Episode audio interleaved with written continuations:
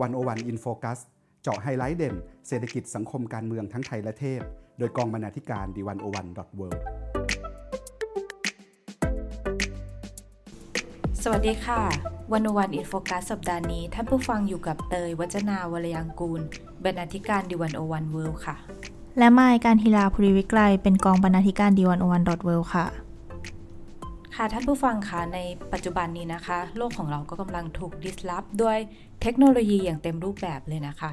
ดิจิทัลเนี่ยก็ได้เข้ามามีบทบาทในทุกแง่มุมของชีวิตทำให้ข้อมูลต่างๆเนี่ยไหลเวียนอยู่ที่ปลายนิ้วของเราค่ะ เช่นเดียวกันนะคะ การต่อสู้ทางการเมืองในโลกออนไลน์เนี่ยก็ทวีความสำคัญแล้วก็ทรงพลังมากขึ้น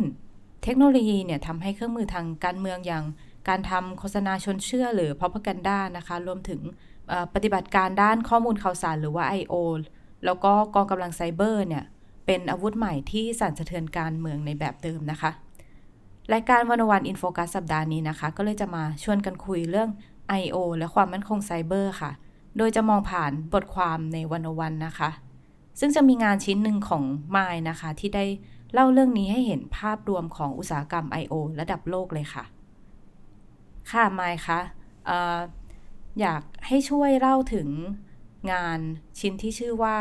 อุตสาหกรรม I.O. ภัยคุกคามประชาธิปไตยในศตวรรษที่ 21 นะคะว่าที่เราได้อธิบายถึงกองกำลังไซเบอร์เนี่ยมันคืออะไรมันมีลักษณะแบบไหนแล้วใครบ้างที่จะถือว่าเป็นกองกำลังไซเบอร์ค่ะ ค่ะพี่เตย เวลาเราพูดถึงการทำ I.O. หรือว่ากองกำลังไซเบอร์ หรือว่าการทำ propaganda นะคะ คนทั่วไปเนี่ยก็อาจจะคิดถึงเรื่องการเมืองใช่ไหมคะ ซึ่งใช่ค่ะเรื่องการเมืองเนี่ยเป็นหนึ่งในกองกำลังไซเบอร์เลย แต่ว่ามันก็ยังมีตัวแสดงอื่นๆอีกนะคะ ที่น่าสนใจซึ่งเดี๋ยวเราจะค่อยๆ คลี่ออกให้เห็นนะคะ กลุ่มแรกนะคะที่เป็นกองกำลังไซเบอร์เนี่ยก็คือกลุ่มหน่วยงานภาครัฐค่ะ ซึ่งก็ถือว่าเป็นแบบที่เราพบเห็นกันได้โดยทั่วไปนะคะ ซึ่งหน่วยงานภาครัฐในที่นี้เนี่ยอาจจะเป็นไปได้ตั้งแต่กระทรวงที่ทำหน้าที่เกี่ยวกับดิจิทัลหรือว่าการสื่อสาร กลุ่มแคมเปญทางการทหาร หรือว่าแม้กระทั่งสื่อที่ทำงานใต้ร่มของหน่วยงานภาครัฐนะคะ ซึ่งก็มีข้อมูลว่าหน่วยงานภาครัฐใน 62 ประเทศเนี่ย ใช้การโฆษณาชวนเชื่อเพื่อ shape ความคิดเห็นของสาธารณชนให้เป็นไปในแบบที่พวกเขาต้องการ ตัวอย่างนะคะเกิดขึ้นในประเทศบ้านใกล้เรือนเคียงของเราอย่างฟิลิปปินส์ค่ะ กลุ่มตำรวจฟิลิปปินส์นะคะ ใช้ Facebook เพื่อสนับสนุนกิจกรรมทางการทหารเพื่อต้านการก่อการร้ายค่ะ หรือว่าในประเทศที่มีความขัดแย้งนะคะ อย่างลิเบีย ก็มีความขัดแย้งทางไซเบอร์ ระหว่างรัฐบาลกับกองทัพ ในการนำเสนอภาพเกี่ยวกับสงครามกลางเมืองที่กำลังดำเนินอยู่ค่ะอ๋ออันนี้คือเป็นกลุ่มแรกคือหน่วยงานภาครัฐใช่ไหมคะ ใช่ค่ะ กลุ่มที่2นะคะก็ยังเกี่ยวข้องกับเรื่องการเมืองเหมือนกันค่ะ ก็คือกลุ่มของพรรคการเมืองนะคะ โดยเฉพาะในช่วงระหว่างการเลือกตั้งเลยค่ะ เราจะเห็นนะคะว่าโซเชียลมีเดียเนี่ยกลายมาเป็นองค์ประกอบที่สำคัญมาก ๆ ในการเผยแพร่ข้อมูลผิด ๆ นะคะ หรือว่าแม้กระทั่งถูกใช้เพื่อปราบปรามการมีส่วนร่วมทางการเมือง หรือมีไว้เพื่อบ่อนเซาะทำลายพรรคการเมืองฝ่ายตรงข้ามค่ะ ตัวอย่างนะคะก็คือในสหรัฐอเมริกาค่ะ ไมเคิลบลูมเบิร์กนะคะ เป็นแคนดิเดตชิงตำแหน่งประธานาธิบดีในการเลือกตั้งขั้นต้นค่ะ จากพรรคเดโมแครตเขาเนี่ยใช้บัญชีทวิตเตอร์ปลอมนะคะ ในแคมเปญของเขา แล้วก็จ้างโอเปอเรเตอร์จำนวนมากเลยค่ะ เพื่อสร้างเสียงสนับสนุนตัวเขาขึ้นมา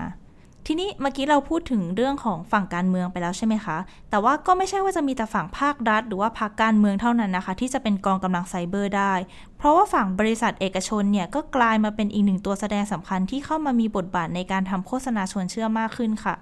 หลายบริษัทนะคะทำงานร่วมกับรัฐ หรือว่าหน่วยงานที่ทำงานด้านกลยุทธ์การสื่อสาร และให้บริการด้านโฆษณาชวนเชื่อ ซึ่งเราก็คงพอเดากันได้นะคะ ว่าพวกเขาเนี่ยได้เงินไม่น้อยเลยทีเดียว มีผลรายงานออกมานะคะว่า ตั้งแต่ปี 2009 เป็นต้นมาเนี่ย มีการจ่ายเงินมากกว่า 60 ล้านดอลลาร์สหรัฐ ให้บริษัทเอกชนที่ทำเรื่องโฆษณาชวนเชื่อ แล้ว 60 ล้านดอลลาร์สหรัฐนี้นะคะ เป็นแค่ตัวเลขที่ได้รับการยืนยันแล้วเท่านั้น มันจึงน่าคิดต่อไปนะคะว่า ยังมีบริษัทเอกชนอีกมากขนาดไหนที่ทำกำไรมหาศาลจากธุรกิจนี้ แล้วก็ส่งต่อโฆษณาชวนเชื่อให้เราได้เห็นกันในทุกๆวัน โดยที่เราก็ไม่ทันรู้ตัวเลยค่ะ อะแล้วถ้าเป็นอออย่างประชาชนหรือว่าภาคประชาสังคมนี่เราจะสามารถทำกองกำลังไซเบอร์ได้ไหมคะ ได้ค่ะพี่เตย นอกจากที่พูดไปแล้วนะคะ จริง ๆ แล้วเนี่ยตัว กลุ่มพลเมืองที่มีอิทธิพลนะคะ หรือว่าจะขอเรียกว่าอินฟลูเอนเซอร์นะคะ รวมไปถึงภาคประชาสังคมเนี่ยเขาก็เข้ามามีบทบาทในการทำ propaganda เช่นกันค่ะ หรือถ้าจะพูดจริง ๆ แล้วเนี่ยก็คือตัวกองกำลังไซเบอร์เนี่ยมักจะทำงานร่วมกับองค์กรภาคประชาสังคม กลุ่มวัฒนธรรมย่อยในอินเทอร์เน็ตนะคะกลุ่มเยาวชน กลุ่มแฮกเกอร์ หรือว่าการเคลื่อนไหวของกลุ่มย่อยๆ ต่างๆ ค่ะ หรือว่าแม้กระทั่งกลุ่มอาสาสมัครนะคะ ที่เขาทำงานเพื่อสนับสนุนอุดมการณ์บางอย่างด้วย แต่ว่าตรงนี้เราก็ต้องระวังนะคะ เพราะว่ากลุ่มต่างๆ ที่ไม้พูดไปแล้วเนี่ย มันมีเส้นแบ่งที่ค่อนข้างเลือนรางนะคะทำให้บางทีเนี่ย เราแยกแต่ละกลุ่มออกจากกันไม่ได้อย่างชัดเจนค่ะ ทีนี้รายงานก็ยังมีผลรายงานที่น่าสนใจอีกนะคะว่ากองกำลังไซเบอร์ทั้ง 4 แบบที่พูดมาเนี่ย จริง ๆ มีไม่กี่ประเทศนะคะ ที่มีกองกำลังไซเบอร์ครบทุกรูปแบบ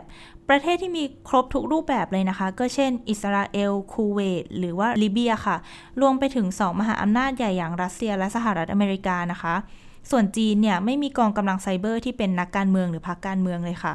ส่วนฝั่งประเทศไทยนะคะ กองกำลังไซเบอร์หลักก็คือหน่วยงานภาครัฐ แล้วก็พลเมืองที่เป็นอินฟลูเอนเซอร์ค่ะ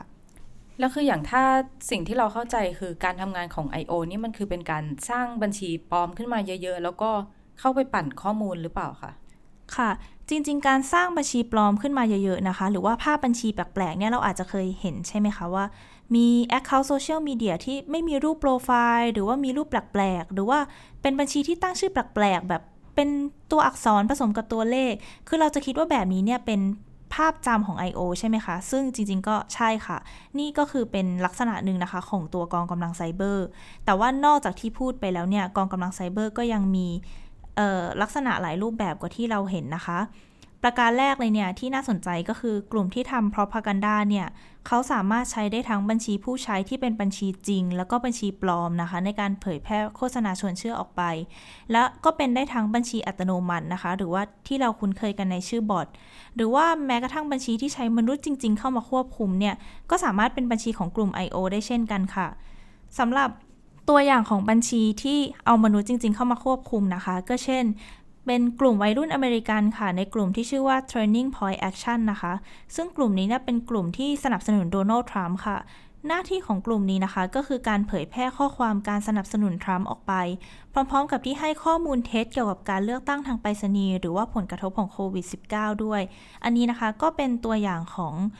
ออบัญชีประเภทแรกค่ะ นอกจากนี้นะคะ ถ้าเราดูภาพรวมแล้วเนี่ย เราจะเห็นว่าตัวกองกำลังไซเบอร์เนี่ย เวลาเขาจะเผยแพร่ propaganda เนี่ย เขามักจะใช้บัญชีแบบที่มีมนุษย์จริง ๆ เข้ามาร่วมควบคุมด้วยมากกว่าค่ะ หรือว่าบางทีถ้าเขาจะใช้ระบบอัตโนมัตินะคะ ก็มีใช้บ้างค่ะ แต่ว่าจะใช้ในระดับที่ต่ำแล้วเขาก็ยังมีการร่วมแสดงความคิดเห็น หรือว่าการทวีตข้อความหรือว่าแม้กระทั่งส่งข้อความส่วนตัวหาคนอื่นนะคะ ผ่านทางแพลตฟอร์มโซเชียลมีเดียด้วย ตรงนี้ก็เป็นอะไรที่น่าสนใจมากๆเลยนะคะ ที่แล้วเราก็ต้องไม่ลืมด้วยนะคะว่าถ้าเราบอกว่าเขาใช้บัญชีที่ใช้มนุษย์จริง ๆ ควบคุมเนี่ย ไอ้บัญชีที่ใช้มนุษย์จริง ๆ ควบคุมเนี่ยก็เป็นได้ทั้งบัญชีจริง แล้วก็บัญชีปลอมเช่นกันค่ะ ส่วนบัญชีอีกรูปแบบหนึ่งนะคะ อันนี้อาจจะพบได้น้อยกว่าบัญชีประเภทแรกก็คือ บัญชีที่ถูกแฮ็ก ถูกขโมย หรือว่าถูกแอบอ้างตัวตนมาค่ะ ซึ่งก็อย่างที่บอกไปนะคะ ว่าพบได้น้อยมากๆ เมื่อเทียบกับ 2 กลุ่มแรก แล้วก็มีไม่กี่ประเทศนะคะ ที่จะใช้บัญชีประเภทนี้ ตัวอย่างนะคะ เช่น บัญชี Instagram ปลอมค่ะ ที่ถูกสร้างเพื่อแอบอ้างว่าเป็นผู้นำกลุ่ม Popular Front Party ในประเทศอาเซอร์ไบจานค่ะค่ะ แล้วตามที่เราเข้าใจเนี่ยหน้าที่หลักของกองกำลังไซเบอร์เนี่ยมันสร้างขึ้นมาเพื่อโจมตีฝ่ายตรงข้ามเพื่อผลประโยชน์ของกลุ่มตัวเองใช่ไหมคะ ใช่ค่ะ นั่นก็คือหน้าที่หลักอย่างหนึ่งเลยนะคะ ของกองกำลังไซเบอร์ค่ะ ทีนี้อยากชวนพี่เตยกับคุณผู้ฟังเนี่ยมาร่วมสำรวจภารกิจหลักของกองกำลังไซเบอร์กันนะคะ ก็มีรายงานออกมาค่ะ บอกว่ากองกำลังไซเบอร์เนี่ยหน้าที่อย่างแรกของเขาภารกิจหลักอย่างแรกของเขาเนี่ยก็คือจะทำการโฆษณาชวนเชื่อ เพื่อสนับสนุนรัฐบาล หรือว่าพรรคการเมือง รวมไปถึงการเพิ่มข้อความสนับสนุนแบบปลอมๆนะคะ ให้กับพวกของตัวเอง เช่นในประเทศเลบานอนค่ะ มีการใช้บัญชีอัตโนมัตินะคะ หรือว่าบอทในการเพิ่มแฮชแท็กสนับสนุนเลขาธิการใหญ่ของพรรคฮิสบุลลอค่ะ นอกจากนี้นะคะ นอกจากที่จะเพิ่มการสนับสนุนแบบปลอมๆ ให้กับกลุ่มของตัวเองแล้วเนี่ย อีกภารกิจหนึ่งของเขานะคะ ก็คือการโจมตีหรือว่าใส่ร้ายฝ่ายตรงข้ามค่ะ เช่นกองกำลังไซเบอร์ของจีนนะคะ เขาเนี่ยใช้แพลตฟอร์มโซเชียลมีเดียในการใส่ร้ายผู้ประท้วงชาวฮ่องกง และเขาก็ยังกันไม่ให้เกิดการมีส่วนร่วมทางการเมือง โดยใช้วิธีตามราวี หรือว่าตามก่อกวนนะคะ หรือว่าเราอาจจะคุ้นกันในชื่อว่า trolling ค่ะ ทั้งนี้นะคะก็เพื่อปิดปากผู้ที่เห็นต่างทางการเมือง แล้วก็ลิดรอนเสรีภาพของสื่อด้วยค่ะฟังดูแล้วในหลาย ๆ วิธีถ้าเราเสังเกตในตามโซเชียลมีเดียก็อาจจะเจอลักษณะที่คล้าย ๆ กันนี้เหมือนกันนะคะ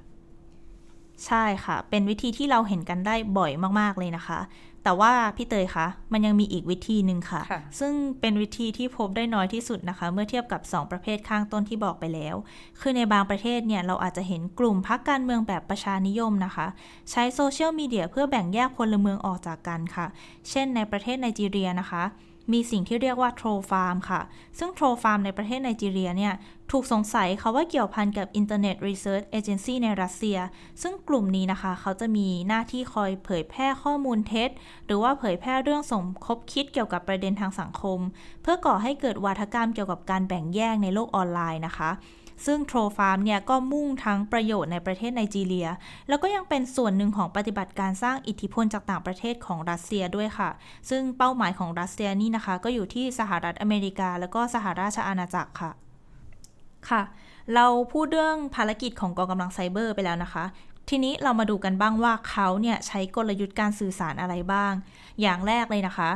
เป็นสิ่งที่ทุกคนเนี่ยอาจจะพอคาดเดาได้ก็คือการใช้การสร้างข้อมูลผิด หรือว่าการควบคุมวงการสื่อ ซึ่งตรงนี้นะคะ รวมถึงสิ่งที่หลายคนเนี่ยอาจจะคุ้นเคยกันดีมาก ๆ อย่างข่าวปลอมหรือว่าเฟกนิวส์นะคะ หรือว่ามีม หรือว่าภาพ หรือว่าวิดีโอ วิธีพวกนี้เนี่ยถือว่าเป็นวิธีที่โดดเด่นแล้วก็ถูกใช้มากที่สุด รวมไปถึงการใช้เทคโนโลยีใหม่อย่าง Deepfake นะคะ ซึ่ง Deepfake เนี่ยก็เป็นเทคโนโลยีที่เรียกได้ว่าปลอมแปลงเนื้อหาได้อย่างแนบเนียน จนกระทั่งอาจไปถึงขั้นการปลอมอัตลักษณ์ของตัวบุคคลเลยด้วย ฟังดูแล้วเขามีหลายเครื่องมือให้มาหยิบใช้มากเลยนะคะ ใช่ค่ะ แต่ว่าที่น่ากลัวนะคะ แล้วก็น่ากังวลเนี่ยคือที่พูดมาเนี่ยมันเป็นแค่กลยุทธ์หนึ่งของเขานะคะ เราบอกไปแล้วใช่ไหมคะว่ากองกำลังไซเบอร์เนี่ยเขาต้องการจะทำเพรอพากันดาเพื่อเป้าหมายบางอย่าง แล้วเพื่อไปให้ถึงกลุ่มเป้าหมายที่เขาต้องการได้ดียิ่งขึ้นเนี่ยพวกเขาอาจจะใช้กลยุทธ์ที่เรียกว่ากลยุทธ์การขับเคลื่อนด้วยข้อมูลนะคะ เข้ามาช่วยด้วย ตรงนี้แหละค่ะที่กลุ่มบริษัทเอกชนมักจะเข้ามามีบทบาทนะคะ เพราะว่าตอนต้นเราคุยกันไปแล้วใช่ไหมคะว่ากองกำลังไซเบอร์เนี่ยก็เป็นกลุ่มบริษัทเอกชนได้ด้วย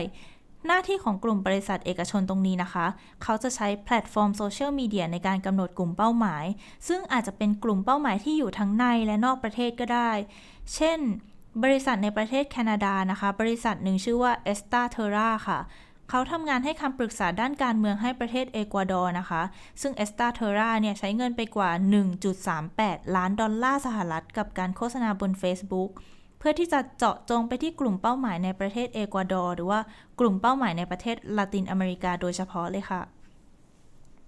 นอกจากนี้นะคะ ก็ยังมีอีกกลยุทธ์หนึ่งค่ะ เรียกว่าการตามราวีตามก่อกวนหรือว่าคุกคามความเป็นส่วนตัวทางออนไลน์นะคะ รงนี้เนี่ยเป็นอีกหนึ่งกลยุทธ์ที่กองกำลังไซเบอร์นิยมใช้เพื่อโจมตีนักการเมืองฝ่ายตรงข้าม นักกิจกรรม หรือว่าสื่อที่อยู่บนโซเชียลมีเดียนะคะ ซึ่งวิธีนี้เนี่ยจะมุ่งไปที่การกระทำกับกลุ่มเป้าหมายโดยตรงเลยค่ะ อีกวิธีหนึ่งที่นิยมใช้กันนะคะก็คือ การรายงานเนื้อหาหรือบัญชีผู้ใช้ของนักกิจกรรม คนเห็นต่างทางการเมือง หรือว่าสื่อที่อยู่บนโซเชียลมีเดียก็รายงานไปนะคะว่าพวกเขาเนี่ยเป็นสแปม เพื่อไม่ให้ผู้ใช้บริการโซเชียลมีเดียเจ้านั้นเนี่ยสามารถทำให้ประเด็นบางอย่างเนี่ยขึ้นเทรนได้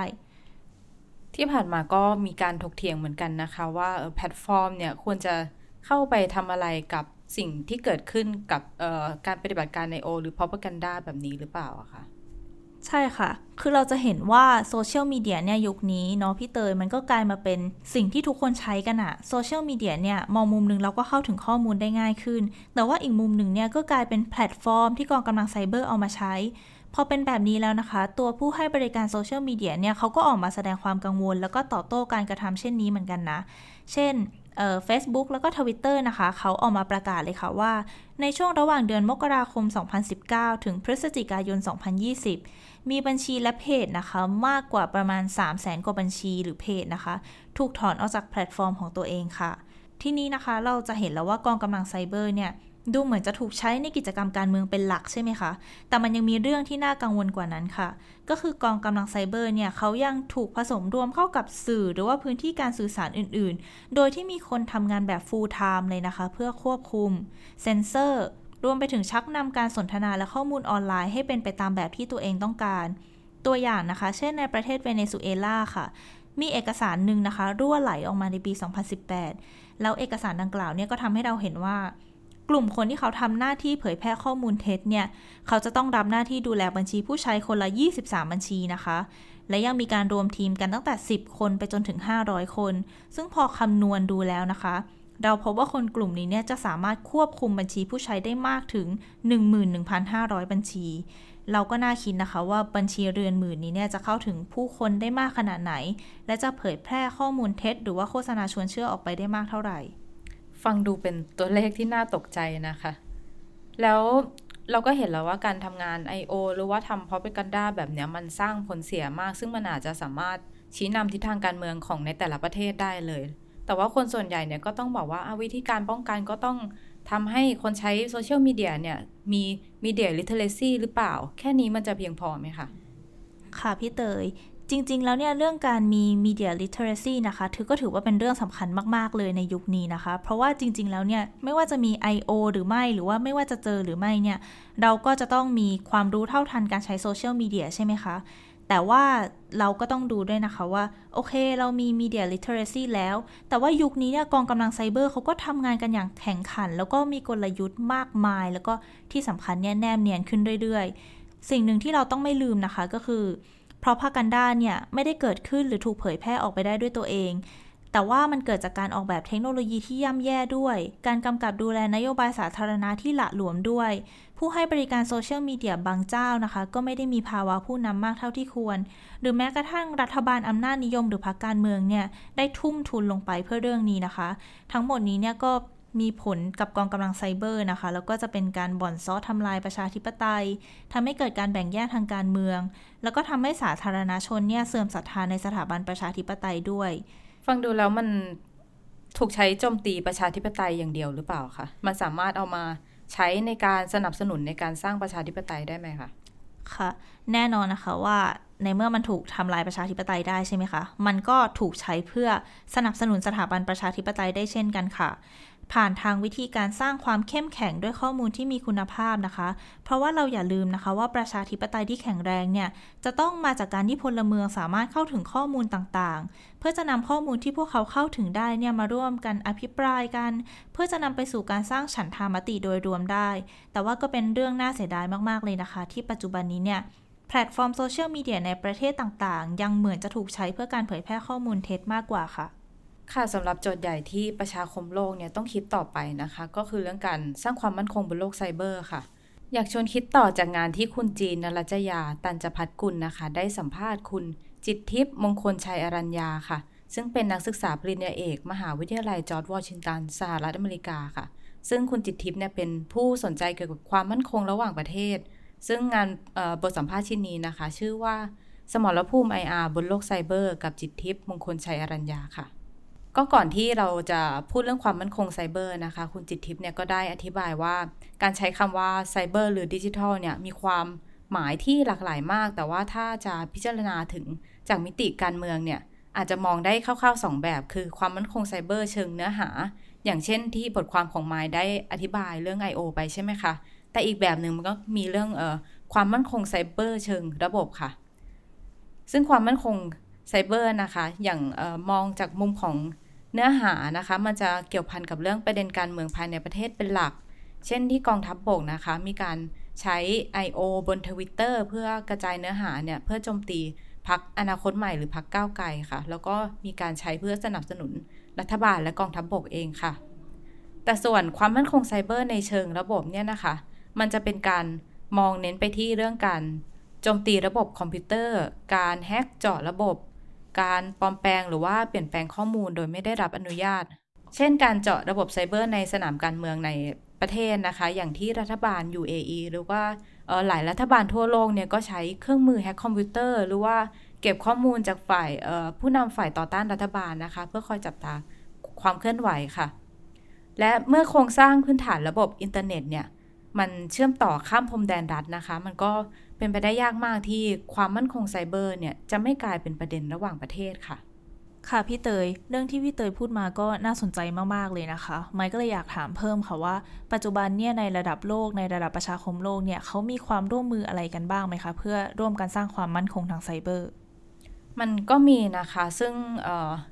UN เนี่ยก็ได้ตั้งคณะกรรมการย่อยในนาม UNGGE ค่ะ ซึ่งองค์กรเนี่ยนะคะก็หวังจะให้นานาชาติเนี่ยได้มาสร้างข้อตกลงในการกำกับดูแลพื้นที่ไซเบอร์ แต่จนถึงปัจจุบันนี้นะคะ UNGGE เนี่ยก็ยังไม่สามารถบรรลุข้อตกลงในประเด็นสำคัญได้ค่ะ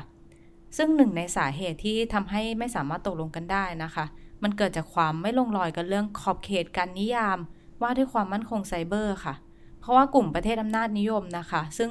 นำโดยประเทศจีนเนี่ย มองว่าเรื่องความมั่นคงไซเบอร์เนี่ย มันไปไกลกว่าเรื่องของระบบ เขามองว่ามันต้องมีการควบคุมกำกับเนื้อหาบนอินเทอร์เน็ตที่อาจจะเป็นภัยคุกคามความมั่นคงได้ ขณะที่พวกประเทศตะวันตกนะคะ ในหลายประเทศเนี่ยยังต้องการให้จำกัดความเรื่องความมั่นคงไซเบอร์อยู่ที่แค่เรื่อง ความมั่นคงในเชิงระบบเท่านั้นนะคะ ซึ่งประเทศตะวันตกเหล่านี้มองว่าการเปิดโอกาสให้กำหนดคำนิยามที่กว้าง แล้วก็กำกวมไปอย่างที่จีนต้องการเนี่ย มันอาจเปิดโอกาสให้รัฐเนี่ยใช้อำนาจที่ไม่เหมาะสมหรือว่าเกินความจำเป็นในนามของการปกป้องความมั่นคงของรัฐค่ะ ซึ่งในอนาคตนะคะ หากนานาชาติเนี่ยสามารถบรรลุข้อตกลงในการจำกัดการโจมตีไซเบอร์ได้จริง ๆ เนี่ย แต่การบังคับใช้มันก็ยังมีปัญหาและมีข้อท้าทายอีกมากนะคะ เพราะว่าพอเรามีการบังคับใช้ข้อตกลงเนี่ย มันจะต้องมีระบบรับผิดรับโทษ แล้วก็ความท้าทายหลักคือมันคือการสืบหาผู้ลงมือทำใช่ไหมคะ แต่ว่าการจะชี้ตัวผู้ก่อเหตุโจมตีไซเบอร์ได้เนี่ยมันต้องนำเสนอหลักฐาน อย่างละเอียดว่าทำไมเขาถึงเป็นผู้ลงมือใช่ไหมคะแล้วสิ่งนี้มันอาจจะเป็นภัยย้อนกลับ เพราะว่าผู้ก่อเหตุนะคะ รวมถึงนานาชาติที่จะสามารถเข้าถึงเอกสารนี้ได้เนี่ยค่ะ อาจจะคาดเดาแหล่งที่มาของหลักฐานได้ แล้วก็ถ้าข้อมูลมันมาจากข่าวกองที่มาจากการเจาะระบบนะคะ ฝ่ายผู้ก่อเหตุก็จะรู้ว่าระบบของเขามีช่องโหว่แล้วก็อาจจะสามารถเปลี่ยนระบบป้องกันให้มันหนานแน่นขึ้นได้ค่ะ แล้วสำหรับประเทศไทยค่ะพี่เตย ประเทศไทยเราเนี่ยมีความพยายามในการสร้างความมั่นคงทางด้านไซเบอร์ยังไงบ้างคะค่ะคุณจิตทิพย์เนี่ยก็ได้อธิบายนะคะ ว่ามันมียุทธศาสตร์ความมั่นคงไซเบอร์ทางทหารของไทยนะคะ มันที่ปรากฏชัดเจนที่สุดก็คือแผนแม่บทไซเบอร์ เพื่อการป้องกันประเทศของกระทรวงกลาโหม พศ 2560 ถึง 2564 ค่ะ เป็นยุทธศาสตร์หลักที่ใช้ใช้เนี่ยมันก็คือการป้องปรามไซเบอร์นะคะ ซึ่งหลักอันนี้มันก็คือว่าจะไม่มีการโจมตีทางไซเบอร์ หากว่าไม่ถูกโจมตีก่อน แต่ว่าถ้าโดนโจมตีมาเมื่อไหร่เนี่ย รัฐก็จะโจมตีกลับด้วยอาวุธไซเบอร์ค่ะ ซึ่งยุทธศาสตร์ความมั่นคงโดยทั่วไปในแทบทุกประเทศหรือว่ากระทั่งยุทธศาสตร์อาวุธนิวเคลียร์นะคะ ก็ใช้หลักนี้ค่ะ คือ แนวทางการป้องปราม มองดูอย่างผิวเผินมันก็เออฟังดูว่ามันมันเป็นยุทธศาสตร์ที่ดูสมเหตุสมผลนะยุติธรรม แล้วก็ดูไม่เกี่ยวกาดหรือว่าก้าวร้าว เพราะว่าถ้าเราไม่โดนโจมตีเราก็จะไม่โจมตีกลับใช่ไหมคะ แต่ว่ายุทธศาสตร์ป้องปรามเนี่ย พอมันอยู่บนพื้นที่ไซเบอร์แล้วมันอาจจะสร้างความไม่มั่นคง มากกว่าความมั่นคงในระดับระหว่างประเทศอะคะ่ะ เพราะว่าการเตรียมพร้อมที่จะตอบโต้การโจมตีด้วยอาวุธไซเบอร์นะคะ มันหมายความว่ามันต้องมีการหาช่องโหว่ เจาะระบบหรือว่าแฮ็กควบคุมโปรแกรมไว้ก่อน เพื่อที่จะสามารถตอบโต้ได้อย่างทันท่วงทีค่ะ กล่าวอีกอย่างหนึ่งได้ก็คือยุทธศาสตร์การป้องปรามไซเบอร์เนี่ยมันมีลักษณะเชิงลุกในตัวเอง เพราะว่าการเตรียมตอบโต้ทางไซเบอร์ ในขณะเดียวกันมันก็คือการบุกหาช่องโหว่ค่ะ แล้วถ้าถามว่าการใช้ยุทธศาสตร์ป้องปรามไซเบอร์มันเหมาะสมไหม คุณจิตทิพย์ก็บอกว่ามัน ไม่ได้มีคำตอบที่ชัดเจนตายตัวนะคะ ในแวดวงวิชาการหรือว่านักนโยบายความมั่นคงไซเบอร์ทั่วโลกเนี่ยก็ยังคงถกเถียงเรื่องนี้อยู่ค่ะ และคุณจิตทิพย์นะคะ ก็มองอีกว่าสิ่งที่ฝ่ายความมั่นคงไทยเนี่ยอาจจะต้องกลับมาทบทวนก็คือ การไล่ตามองค์ความรู้ด้านความมั่นคงไซเบอร์ ที่พัฒนาไปข้างหน้าอย่างรวดเร็วนะคะ หรือว่ามันน่าจะมีการแลกเปลี่ยนองค์ความรู้ระหว่างกลาโหมพลเรือนฝ่ายความมั่นคง หรือว่า ฝ่ายวิชาการอย่างแนบแน่นนะคะ เพื่อพัฒนานโยบายด้านความมั่นคงค่ะ หรือว่าอย่างที่กระทรวงกลาโหมหลายประเทศดำเนินการอยู่นะคะ อาจจะต้องพิจารณาว่าระยะเวลาแผนยุทธศาสตร์ของไทยเนี่ยที่มันระยะยาวอะ่ะ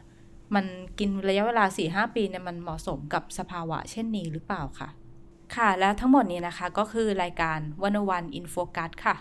คุณผู้ฟังสามารถอ่านผลงานที่เกี่ยวข้องได้ที่เว็บไซต์ d 1 0 1 world นะคะ และสามารถติดตาม101 In Focus ได้ทุกสัปดาห์ทาง d 1 0 1 world เช่นกันค่ะ ค่ะ แล้วสุดท้ายนะคะ อยากขอขายของอีกนิดนึงนะคะ เดี๋ยว101 พอดแคสต์ของเราเนี่ย จะมี 5 รายการใหม่ค่ะ หนึ่งในนั้นก็คือรายการที่ไมายเป็น host นะคะไมายคะรายการของไมายนี่ชื่ออะไรนะคะ